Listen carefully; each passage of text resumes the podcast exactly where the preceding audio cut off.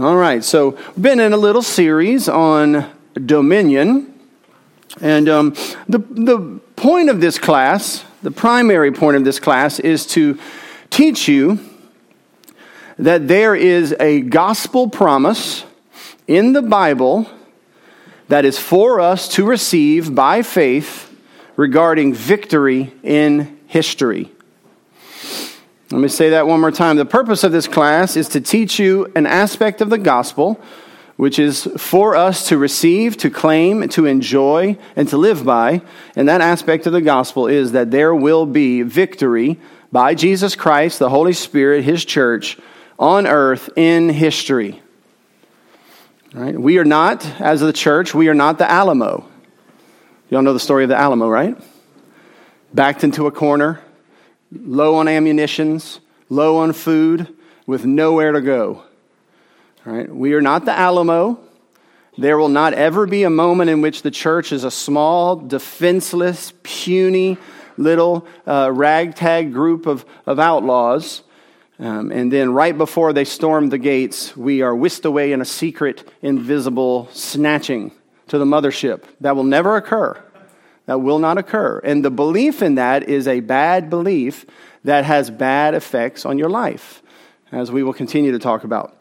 Rather, we are the armies of the living God, and we march forward victoriously with the captain of the Lord's army out in front of us to conquer the land, the land which we have been given, right? which is what? The earth. That includes all the peoples of the earth, the nations, the families of the earth. We, of course, do not conquer them with the weapons of this world, but with the weapons which are divinely powerful and spiritual. And this is an essential aspect of the gospel. This is not a peripheral issue. This is not a hobby horse. But this is an aspect of the gospel which is, univer- well, is typically rejected by the church in America. The church in America has remained invincibly ignorant over this particular promise. And uh, it is my calling to be a Bible teacher. And so I have to make war with preaching and prayer against these lofty opinions.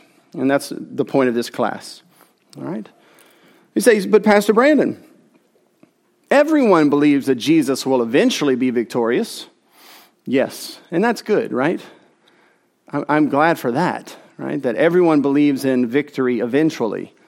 But that's not what I'm teaching. I'm not teaching victory eventually. That is not debated. I'm talking about victory in history. That is what is debated. You can, you've heard the expression, the already but not yet. Who's heard that? It's become at this point a cliche. It's a cliche you say to dismiss any arguments that begin to confuse you or upset you.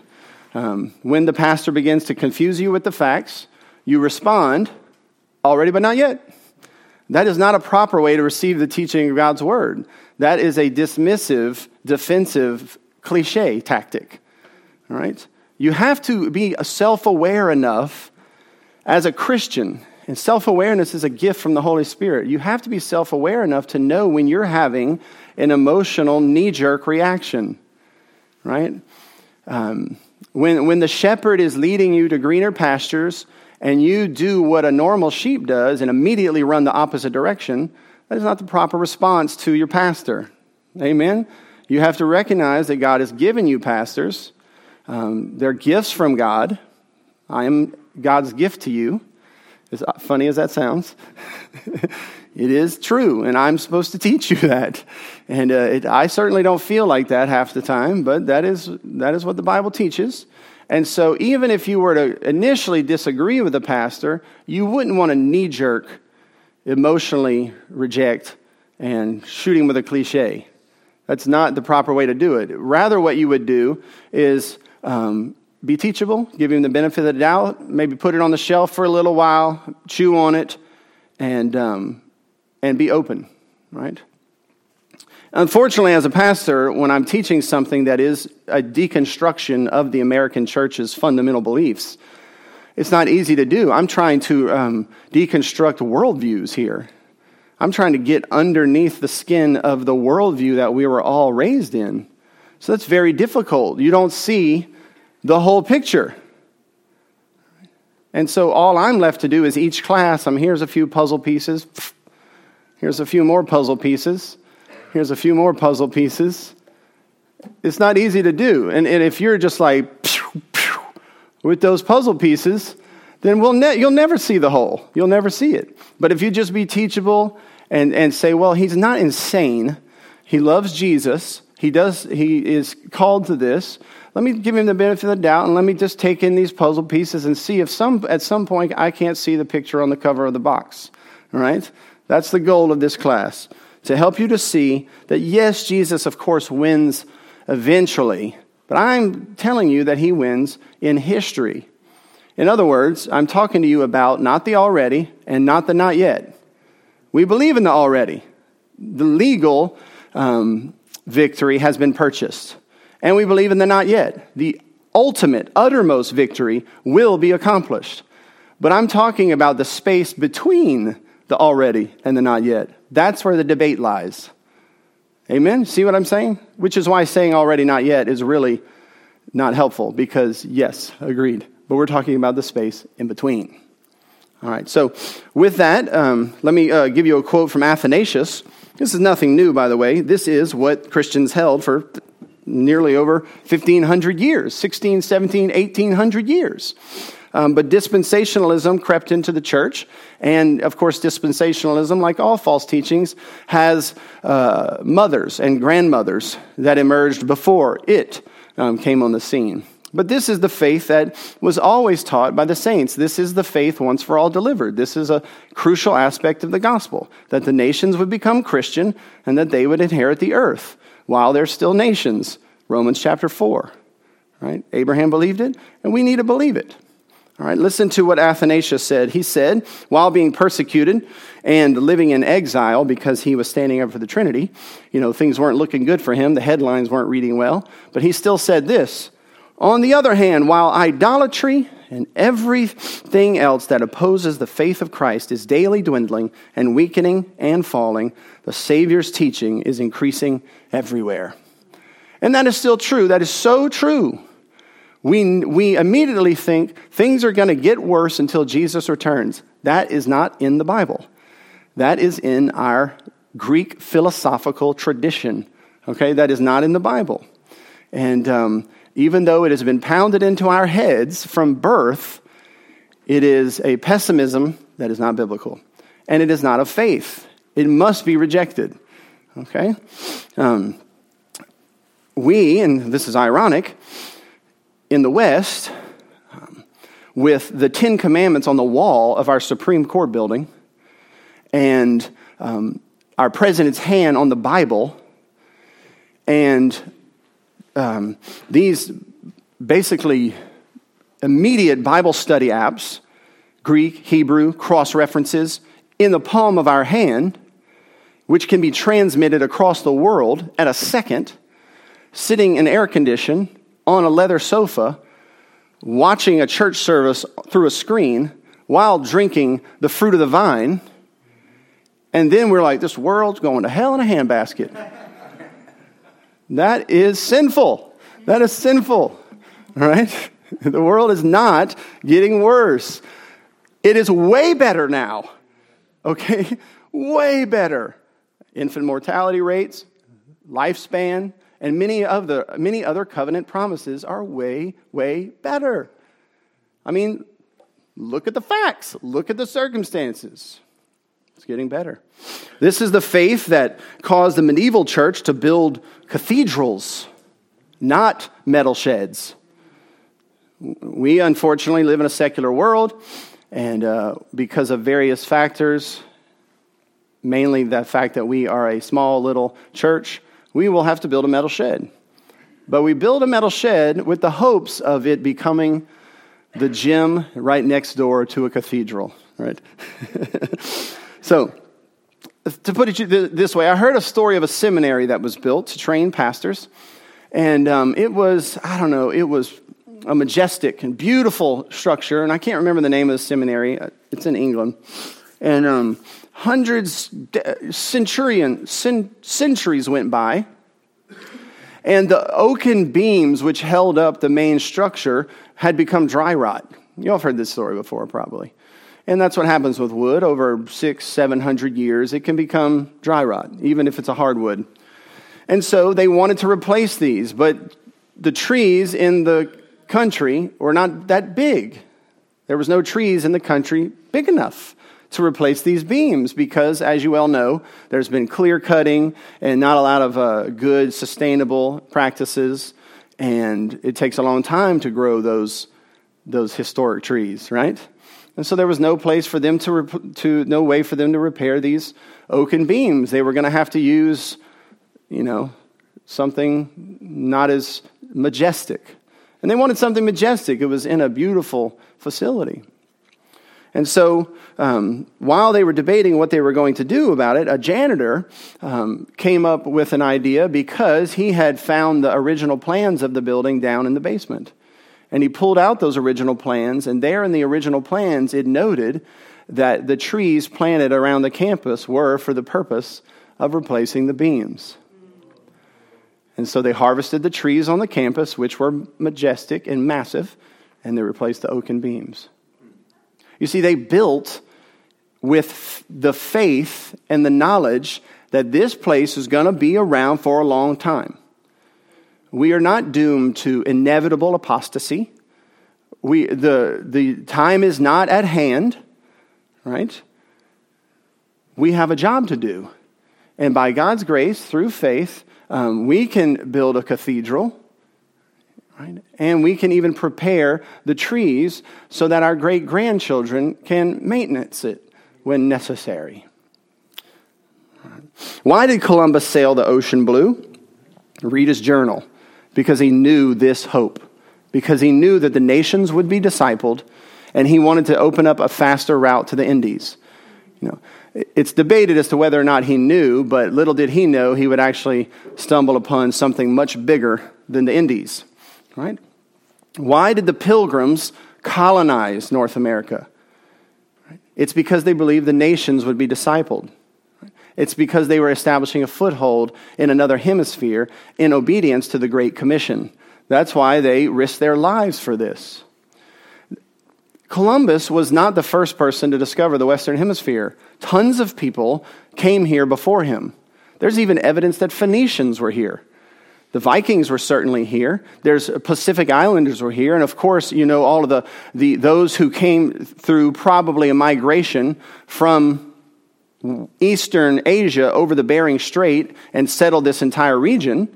You know, they were there, and those who came after them, which replaced them, probably six or seven hundred years after Jesus, the, one, the ones who were here when Columbus got here. All those peoples moving and migrating, all of them coming to the Western Hemisphere but remaining for thousands of years as nomadic tribes. Right? Only a few like civilizations built to last, and even those not much. Why is it that when one particular uh, culture, one particular worldview arrives on the shores, they say they begin to colonize and to build? Certainly, they were not perfect, and many of them are evil. But the pilgrims came and they colonized because they believed this particular promise. They weren't here to rape and to pillage and to steal all the natural resources and then move on to the next spot. They were here to lay a gospel foundation because they believed in gospel progress. Right?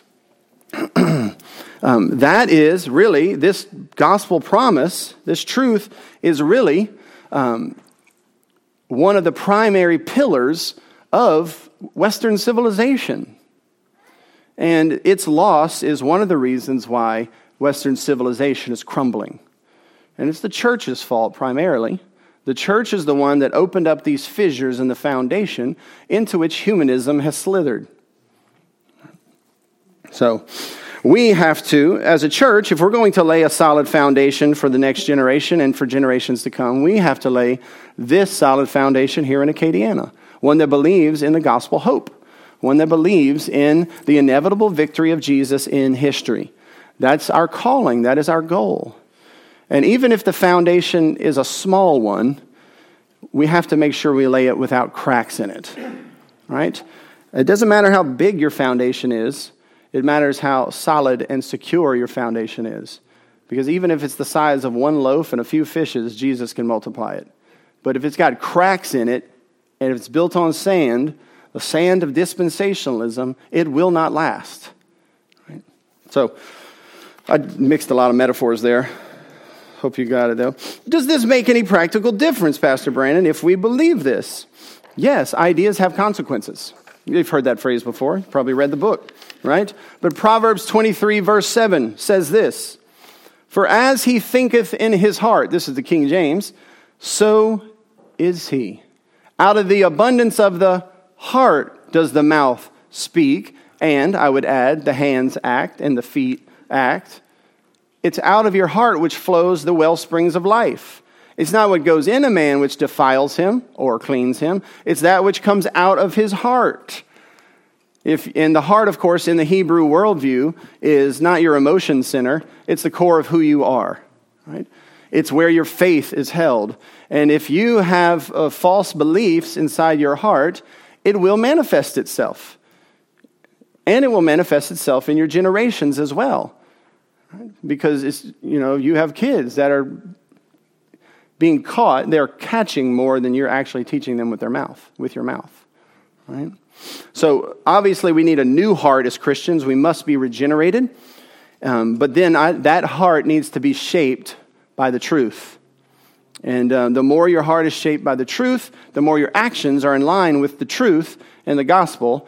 And, um, and, and that's where we can experience victory in our lives. Because faith is the victory which overcomes the world. Faith in what?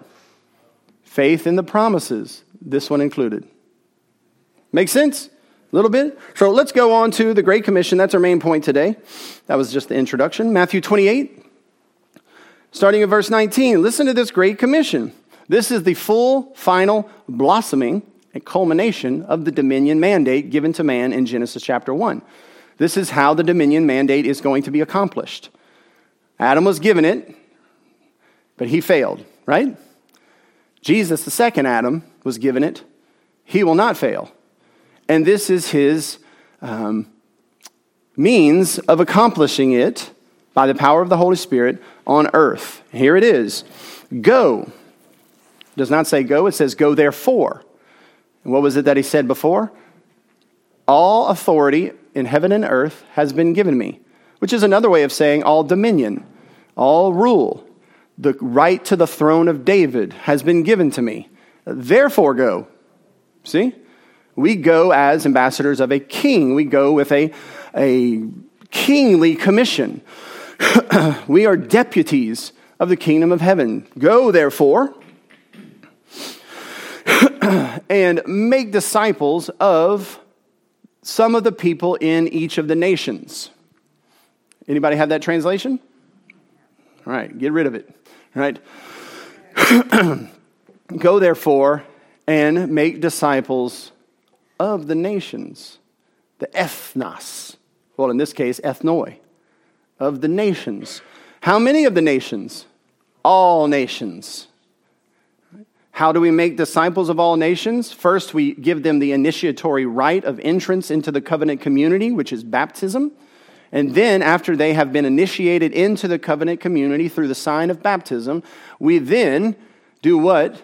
Next slide. Teach them to observe, aka obey, in thought, word, and deed, all that Jesus has commanded, the laws of God, none of which he has abolished, and all of which remain intact today, down to their most minuscule detail, down to the jot and to the tittle. Right? How do we disciple the nations? Under the authority and the banner of King Jesus, we go forward with an authoritative commission, right? There's a lot of periods and exclamation points on the ends of our sentences, not questions. We are ambassadors of the King, and we baptize the nations and teach them to obey the law of God. That's how we do it. Unfortunately, the American church, what are they doing? They're teaching Christians how to become Christians every Sunday. Every single Sunday, here come the Christians. Let's teach the, Christians how to become Christians again.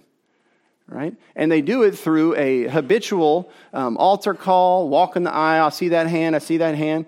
All of this flows from the rejection of gospel promises, including this one. Our goal is not to teach Christians how to become Christians every Sunday. Our goal is to disciple the nations. Right? Now, of course, implied in this is the gospel of Jesus Christ and the power of the Holy Spirit that comes to us through that, right? Who, who can obey the law if it's not for the power of the Holy Spirit given to you as a promise of the new covenant gospel? No one. So, implied in this is we have to convert people, we have to teach them the gospel, right? Implied in this is the power of regeneration. Implied in this is faith to faith to faith. Um, but this is the overarching commission for us, and this is how it's to take place. And as the nations are discipled in how to obey the law of God through the church's instruction and modeling, right, all of life will be impacted because the Word of God applies to all of life. And that will create a Christian a Christian culture. That's right. That Christian culture will have uh, ethnic nuances, which are beautiful and great, but it will create a Christian culture. As the laws of God are obeyed in the power of the Holy Spirit in the arts, in media, in science, in math, etc., etc., etc. See what I mean? Whose job is it to do this? The people with the Holy Spirit, the people with the commission, the authoritative commission. And we are to do this, right? in the power of Jesus, with Jesus, because he says, Behold, I am with you always to the end of the age. He is the captain of the Lord's army, and he goes before us on our conquest.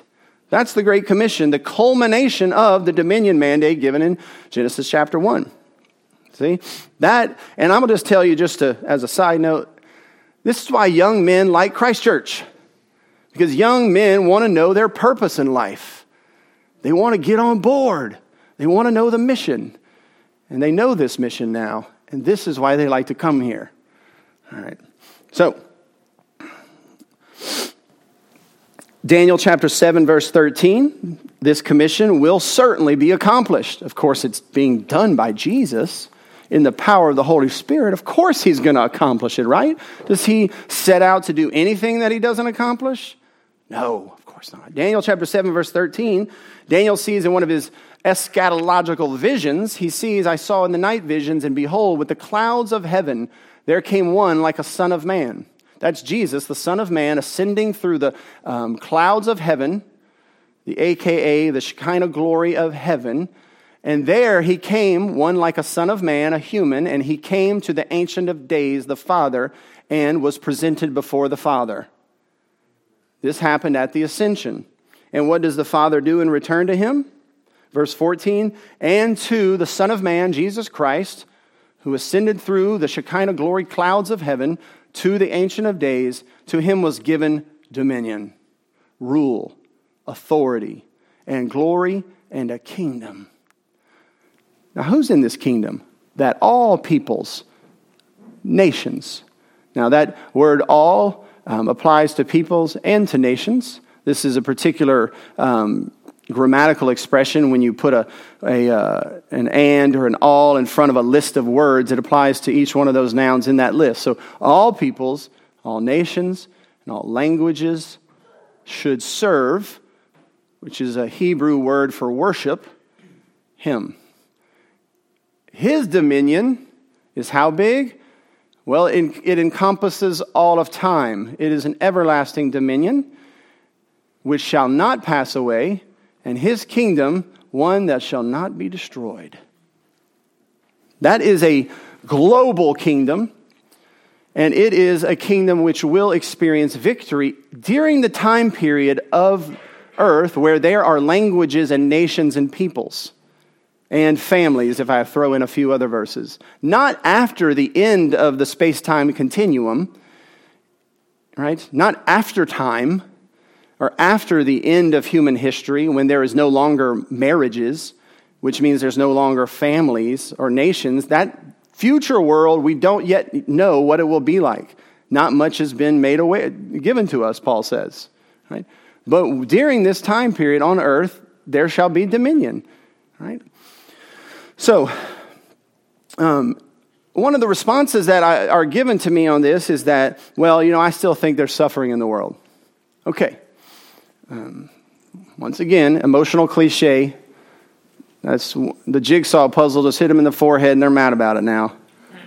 So you don't believe in suffering? Okay, no. Listen, the kingdom advances very oftentimes through suffering. All right? This is not a comfortable doctrine that the world is getting better and better automatically with no hiccups, no difficulties, no trials and tribulations and afflictions. Jesus said you'll always have afflictions as long as you're in this world. But it's through the afflictions that we experience victory. This is not a Pollyannish doctrine. Y'all know that word? Pollyannish? From a movie in the 20s, I think, or something like that. About a girl who always could see the, the bright side of things, right? And she was irrational, though. Uh, no, this is not an irrational, um, head in the sand, positive thinking. This is a belief in the gospel that God works all things for good. Right? In other words, Jesus is on the throne, he is ruling. Is there anything by which he rules? Is there any um, terms and conditions of his rule? It's the law.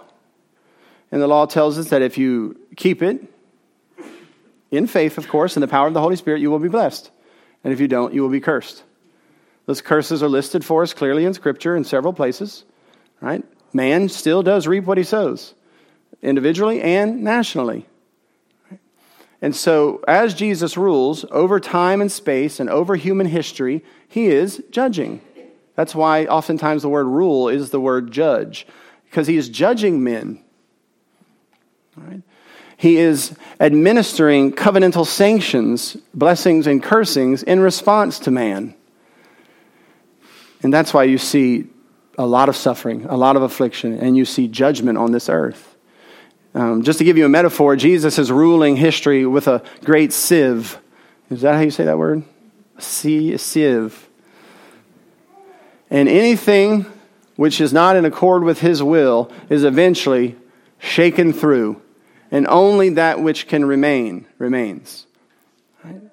And that shaking hurts, and sometimes the righteous are swept up in it. That happens, right? but the shaking is occurring. And uh, we have been given a kingdom which cannot be shaken.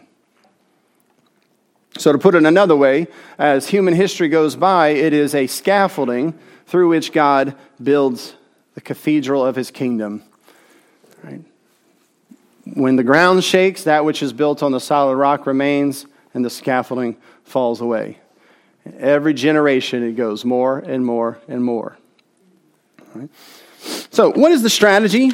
I remember you said, I, you'll remember I said that we are engaging in this conquest, this Great Commission conquest. But what is our strategy? What are our weapons? What is our strategy? It's 2 Corinthians 10.3. Notice, for though we walk in the flesh, we are not waging war according to the flesh. Meaning, he's saying this, the church is not called to fight wars with rifles. Now, Christians that go to church, who are also in a state covenant, they do sometimes have to use rifles, but the church is not given the sword. Right? The church is given the word, the sword of the Spirit. Um, but he said, We're not waging war according to the flesh, for the weapons of our warfare are not of the flesh. They're much more powerful. They're supernatural, they're not natural. They have divine power to destroy castles, strongholds. Right? I don't know if you know what a stronghold is. It's a castle in our way of thinking. That's a metaphor, though, and here is the literal explanation. We destroy castles, aka arguments. What's an argument? Well, um, it, is a, it is based on a philosophy, for sure.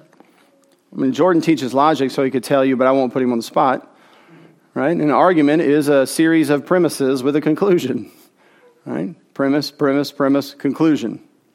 And uh, one of the things we do is we destroy them, right? we destroy false, deceptive, fallacious arguments. Not only do we destroy arguments, all right, but we destroy lofty opinions. That's proud opinions. The difference between an opinion and an argument is that opinion cannot be verified and is not offered to you as a premise, premise, conclusion. You know, it's a little bit less formal. But we're not only destroying formal arguments, we're destroying proud opinions. How do we define it as lofty and needing of being destroyed? Well, it's raised against the knowledge of God. And where do we receive the knowledge of God? In the Word of God, through the power of the Holy Spirit illuminating our minds. All right. All right, so just review so far. How do we fight this war? How do we build a foundation in Acadiana? AKA. We must fight proud, false arguments and opinions. Do you sense that this is something we should actively be doing? Or is this something that passively happens as we live our lives passively? This is active. Does this imply some level of biblical knowledge, understanding, savvy wisdom? We're not allowed to remain ignorant. Right? And pastors that keep their people ignorant are going to probably go to hell. Right? We, we have to be able to fight this war against lofty opinions and arguments. Right? We're not fighting a physical war with bullets not unless you join the army and covenant with the federal government or local government, etc. No, we are in the church and we are fighting arguments and ideas and opinions. Make sense? And the reason we do that is because arguments and opinions have consequences. As a man thinks, so he is. And so the pastor and the church must be engaged in helping people to think God's thoughts after him. If you get that foundation secure, the rest will flow from it. But this is our, this is our strategy. This is what we do. You, ever, um, you ever seen something that someone put, let's just say theoretically they're from Christ Church, and they put it on the door of the church in Wittenberg that we call Facebook, right? I'm not saying, look, I, I just, and you can talk to my wife about this later to keep me straight, but I ask my wife not to be that person in our family. You know, occasionally there will be an issue that relates specifically to women, and she will lovingly, in a, in a woman way, say, some, say something out loud in the public square, right? Which is Facebook. Or shout something from the rooftops, which is Facebook. Occasionally she will do that. But generally speaking, uh, I like to be the one, uh, I like to be the tip of the spear, right? Being the, the husband and all. That makes sense, right? right? So, but you'll see me and you'll see other pastors and even maybe some men in our church, and they are in the public square, which is Facebook, um, from the rooftop, which is Facebook, um, from the door of the Church of Wittenberg, which is Facebook, right? Say something that is an argument. They will make an argument. Have you ever seen that before? Y'all seen that on Facebook before? It happens. It happens from time to time. All right. It's been a little while. Yeah, I'm trying to be patient. All right. I'm, I got to take a break every once in a while. So you see that.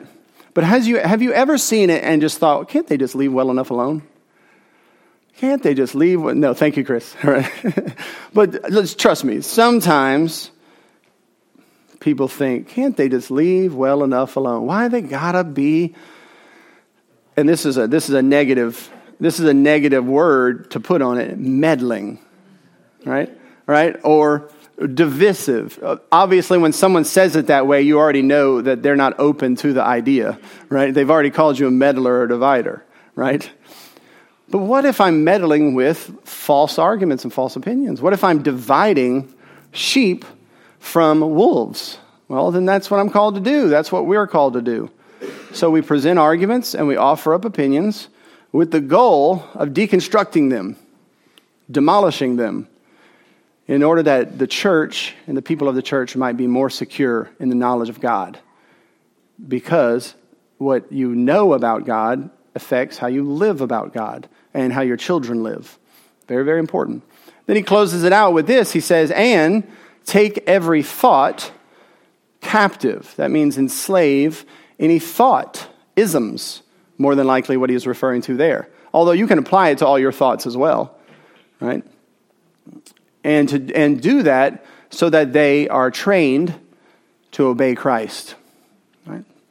False teaching, false religions, false, false isms that are in our church, and there's plenty for me to work with, right? I got plenty to work with. Even in our church, you know, in any church, there's thoughts that need to be taken captive, right? So we got our hands full. But that's how we do it, right? so, note here that the Great Commission starts with the church getting its arguments and thoughts in line with the law of God.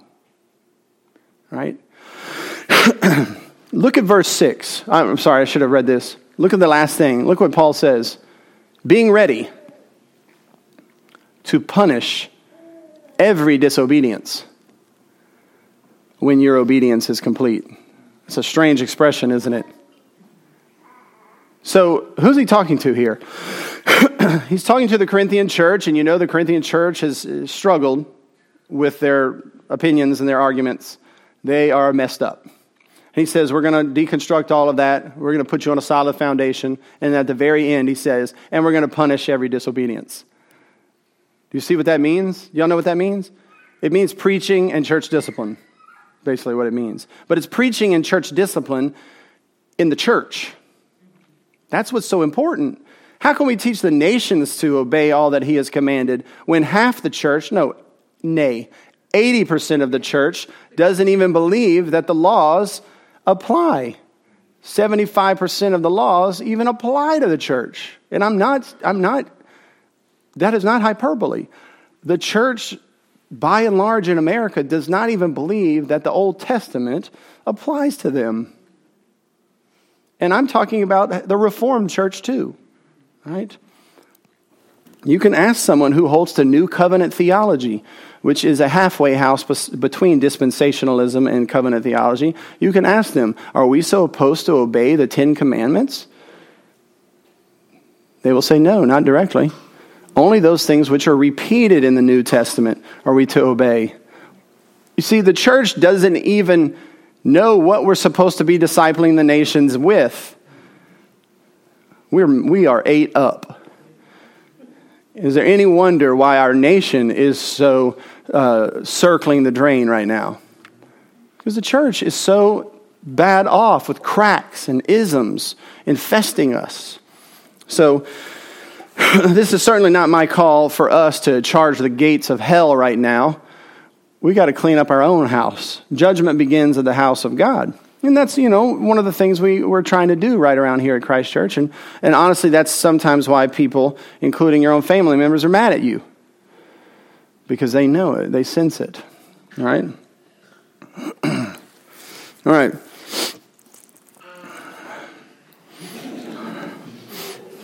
Amen. so, just real quick, what are we doing to make the world a better place? well, we're doing a lot. Uh, I, I, hope you are doing a lot every, every week from Monday through Saturday, engaging in your anointed callings in the power of the Holy Spirit. But as a, as a corporate community, one of the things we're doing is we're reforming the church, trying to get the church straight so that we can be um, effective at helping the world. So you'll hear me say a few things about politics here and there, and, and politics flows from culture, which flows from theology, as you well know. You cannot, there's no, there's no like politics on one side and religion on the other. It's all, it all flows from itself, okay? But you're not going to hear me too much talk about political strategies um, because we have so much work to do in the church. and I'm an officer in the, in the church. Okay? I'm very thankful for Christians who are engaged in political strategies. We need somebody to play defense, right? But unless the church gets its act together, we'll never hold the football, right? If you're not holding the ball, you're not scoring any touchdowns. So, look, I'm glad for Christians, Obadiah types, who are engaged in political strategies playing good defense, keeping, it at least, keeping our country at least free so that we can at least have these classes right? But if we don't embrace, if we don't take part and use the freedom that we have now to get our act together and, and to reform ourselves according to the laws of God, it will most certainly be taken from us. Right? so, how do we respond to persecution? Well, we first respond in the church. Um, our, fir- our gut reaction shouldn't be to establish a lobby group, right? Though that's fine. But that shouldn't be our first response. Our first response should be to sing the imprecatory psalms against our persecutors in the church, right? The first thing should be us to petition the Lord in worship when we have access there to his throne as a congregation, petition him for help, right? Appeal to the covenant Lord to make good on his covenant promises of doing what? Of blessing those who bless us and cursing those who curse us. That's what should be how we respond to persecution first and foremost. The church has got to get our act together first. How do we respond to abortion? How does the church respond to abortion? Got to get the right, um, you know, civil servants in office. No, we need to get the right pastors in pulpits. It is the political comes after the cultural, which comes after the ecclesiastical, the religious, right? The reason why there is abortion in America, I do believe, and I can't verify this for you or, or make my case right now, but is because the church is preaching abortion. Often, either through their silence or their rebellion and ignorance. What do you think you're preaching when you preach feminism? You're preaching abortion. Abortion is the sacrament of feminism, which allows women to, quote, stay on the same footing as men out in society. Right? Uh, when the church does not believe, the church, 85% of the church in Acadiana does not believe that the command to be fruitful and multiply is still a command for us. The, the young men and women of the churches all over Acadiana take birth control, plan B pills, they delay, unduly delay marriage, unduly delay the birth of children because their hearts are filled with faulty and, and proud opinions and arguments, which their pastors won't deconstruct. And their parents keep sending them to the priests and the prophets at the universities where they learn this stuff. And then they're on the TV all day long, learning and learning and learning, and the pastors won't do battle. And as soon as one pastor does battle, he's immediately marginalized and excommunicated from all the other pastors in town. Ask me how I know, right? Like, we have to, if we're going to start stop abortion, we must engage in our divinely powerful weapons, which is preaching the word of God and prayer, taking every thought captive, destroying strongholds and arguments and opinions. We have to do that in the church first if we're ever going to get to the point where we can teach a Acadiana how to obey all of his law, to observe all that he has commanded. You see what I mean? So we have a lot, we got a lot of work to do as a church all the churches around here have a lot to do, a lot of work to do on ourselves, right? As the famous prophet Michael Jackson says, do I need to say it? If you want to make a change. No, so, take a look at the shelf. All right.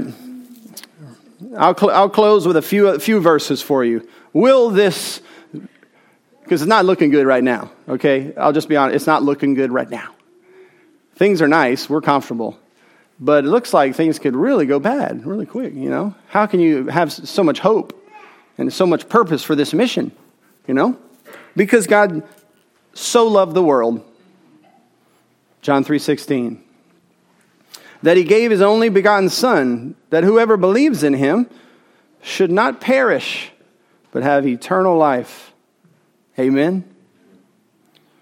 Right? For God did not send his Son into the world to condemn the world, but that the world should be saved through him.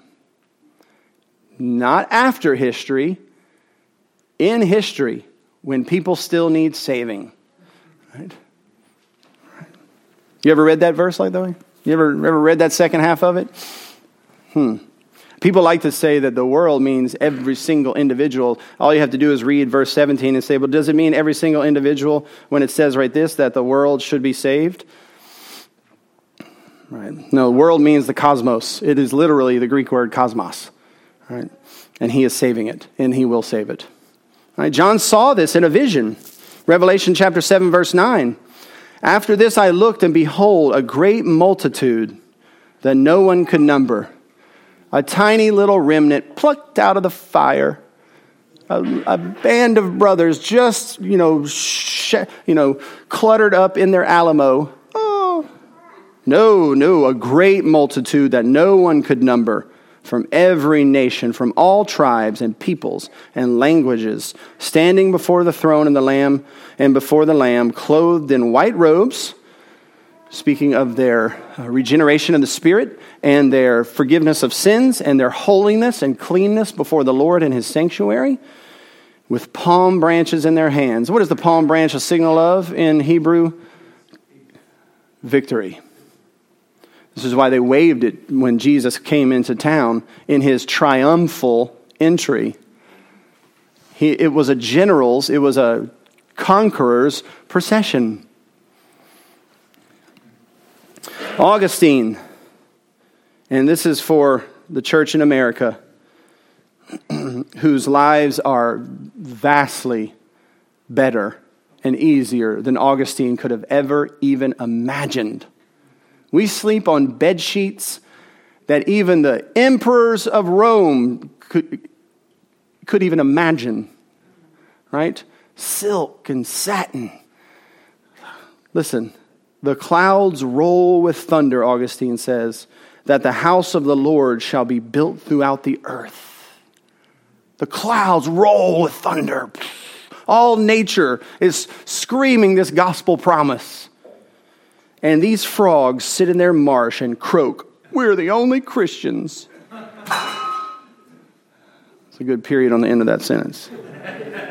So, may your faith be restored in the gospel, in the faith once for all delivered, and may all the doubts sowed by the devil and his minions be eradicated. Why? Because he has, listen, poured out his spirit upon us, given us every spiritual blessing in the heavenlies, equipped us with divinely powerful weapons, promised us inevitable victory, and but uh, but we must believe.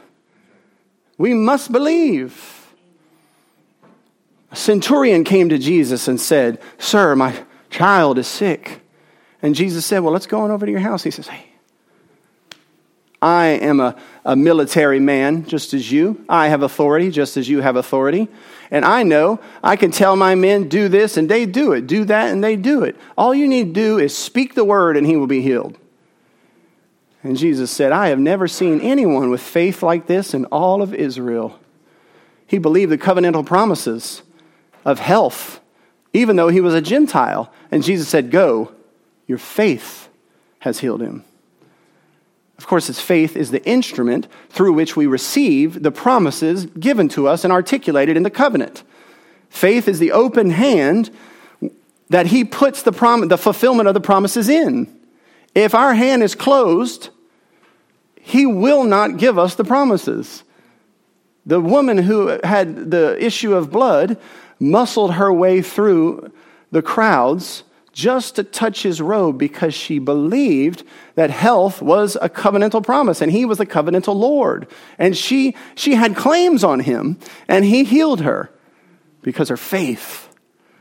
Not in the manipulative prosperity gospel pantheistic force teaching that is around, that faith is a mechanism by which you manipulate the automated universe like a lever, like a vending machine. No, it's faith in promises revealed to you in Scripture in the covenant, which we call the gospel.